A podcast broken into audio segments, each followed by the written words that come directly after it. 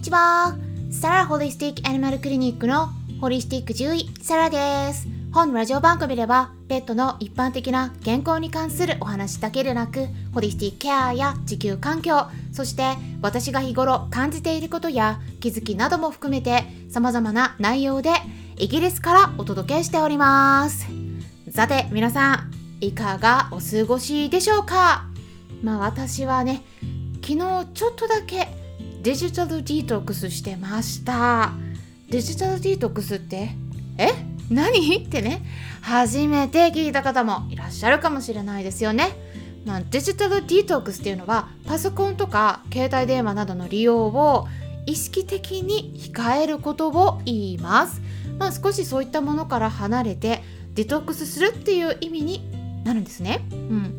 まあね最近ちょっとねパソコンとか使いすぎると ちょっと目が疲れてきたり頭痛くなったりするんですね。なのでねちょっと離れたりしてたんですけどって言ってもねただ私もどうしても最近ね他の方々とのやり取りとかメッセージがすごく増えてて どうしてもねゼロにはできないのとまあ、結局はね少しだけクラブハウスでのルームに入ったりとかしてたので完全には断ち切らなかったんですけどね、まあ、そしてね昨日はあとはねイベントも開催したんですね。はい。インスタライブでした。ということでアニマルコミュニケーターのまゆみさんとのコラボをさせていただいたんですがアーカイブ残してあります、まあ、私もインスタグラムの使い方まだねいまいちよく分かってなくてコラボライブも2回目だったんですけどね慣れてなかったんですがなんとかなんとかできました。ただ途中でねエフェクトがかけられるっていうことに気づいてあこれねお顔のシワが消せるんだと思って ピカピカマークのボタンを押してそのままお話ししてたんですけどその時ね気づかなかったんですが後々アーカイブ見直してみたらねすっごく画質のクオリティ落ちてたんですね。こうなっちゃうんだなと思ってなんか、ね、途中からのっぺらぼうみたいな感じになってしまっていました。だからね私の顔の表情が全くわからないみたいなうんちょっとシーンがあるんですけど なんか難しいですね。でもインスタライブにはねたくさんの方々にお越しいただき本当にありがとうございました、まあ、アニマルコミュニケーションについてねいろいろと今回ねご質問いただきましたよ。例えばアニマルコミュニケーションではあんまり病名とかわからないものなんでしょうかとか家出を繰り返すのは飼い主さんへのアピールなんですか？とかね、まあ、そんなご質問にもまゆみさんにお答えしていただきました。あとはですね脱走してしまった場合とかですねその動物たちにメッセージを送り続けると、まあ、状況がいい方向にねいろいろ変わってくることがあるよとかいうことだったんですね。なので万が一ですね一緒に暮らしている子が迷子になってしまった場合にはそういう感じでメッセージを送ってみるといいかもしれないです。まああとはねただ動物本人が見つかりたくないって思うとなんか神隠しにあったかのように全く目撃情報が得られなかったりするのでね動物って姿を消せるのかもしれないなとか、うん、なんかそんなお話もねありましたね。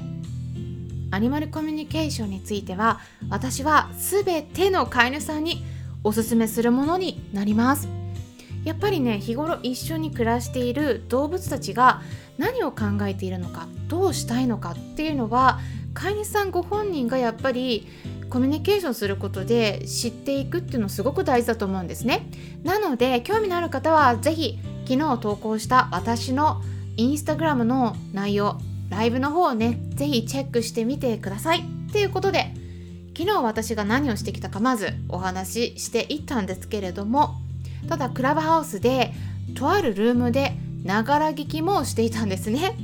はいということで今回はワクチンを打つ打たないの議論について私が思うことについてお話ししていきます。まあ最近クラブハウスでよく立ち上がっているルームのテーマで新型コロナウイルスのワクチン打ちますか？打たないですか？って言った内容が多いんですけどこの手のテーマはですねやっぱり皆さんが心地よくお話しし続けていくのはやっぱ難しいんだなっていうのをね改めて昨日感じたんですね。私が立ち上げたルームではなかったのと私もちょっと他にしなければならなかったことがあったのでながら聞きで私は一切お話はせずうん、聞いてるだけだったんですね、まあ、新型コロナウイルスのワクチンに関してはインフルエンザとか破傷風とかそういったワクチンと違って今世界的に大流行していて感染者を減らさないと医療崩壊が起きてしまうっていった切迫した危機感があるんですよね。だから、まあ、日本政府の方からもですね国の政策としてワクチンをできるだけ多くの人たちに打って集団免疫を作るっていう目標があるんですよね。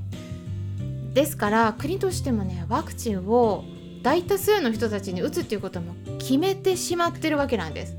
そこからだからねあのあとはね医療崩壊がどういったことなのかをね言いますとこのままね新型コロナウイルスの感染者が増え続けてで入院先のベッドが埋まってしまったり治療にあたる医療スタッフの人たちがそちらの方にばかり流れてしまうと病気っていうのはですね新型コロナウイルスの感染だけではないですよねですから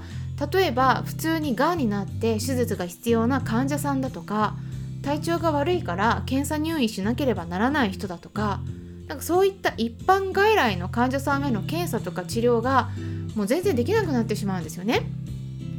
で治療にあたるお医者さんとか看護師さんなどの医療スタッフさんも休むことができない状況になって本来あるべき医療の体制が崩れてしまうことを医療崩壊って言うんですよね。もう今まさにインドで起きてることですね。はい。もう変異株二重の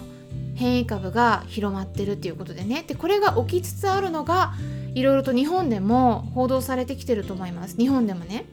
危ないんですよね。だからお医者さんだったら特に新型コロナウイルスの感染者をまあ、担当してるような人だったら、まあ、できるだけ早く多くの人たちにワクチンを打ってもらいたいっていう気持ちがあるので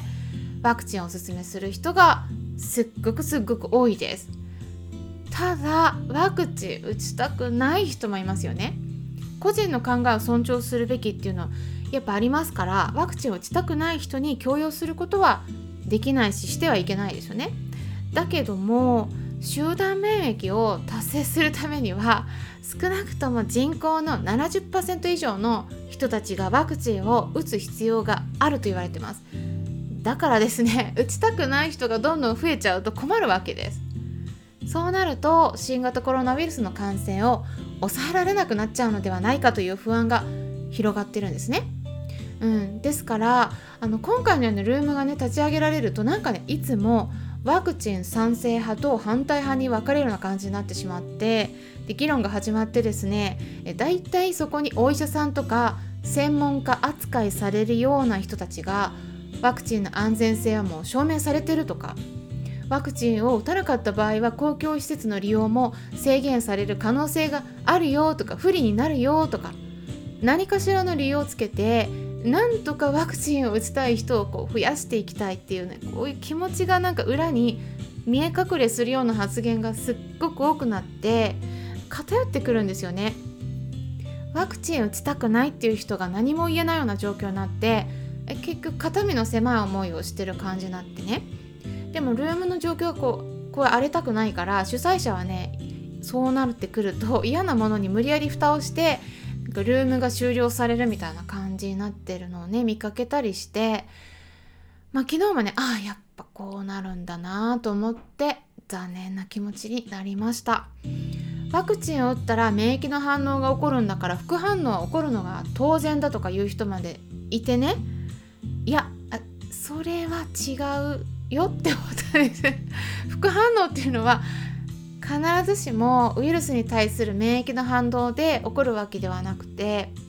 添加物とか そのワクチンに含まれてる他の物質に対してのアレルギー反応として起こったりしてるわけなんであの副反応が起きるのがいいことではないんですね。別に。あの起きてるからこれすごく自分の体の中で抗体を作ろうとしてあの当然なんだとこれが起こるのはっていうのはこれかなりの誤解なんだけれどもなんかそういう発言があってもお医者さんだったりするとねそれが正しいかのようにルームでは扱われてねそれを否定する他の一般の人たちがこういうこと言ってる先生がいましたとかね言って論文を出してもそれはもうエセ科学だとか間違ってるとか偽情報に惑わされてるだけだとかなんかそういう風な感じで知ろうとしないんですね。もうこれ結論が出てますからみたいな感じになっちゃってて。そういう姿勢がね私としてはもうすっごく気になりましたね。ワクチンを打つか打たないかっていったことについては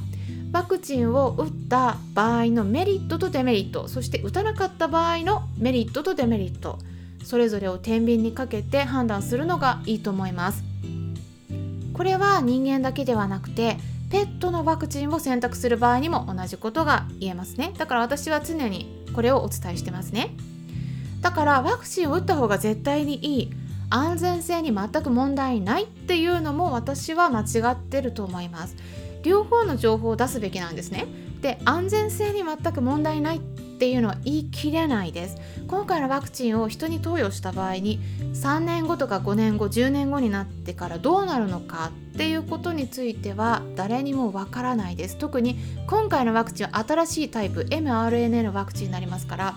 その長期的な人間に対する影響に関する安全性について証明されている論文はありません。でもねクラブハウスではこの手の話題に関してはちょっと私はねやっぱ発言したくないなって思いました。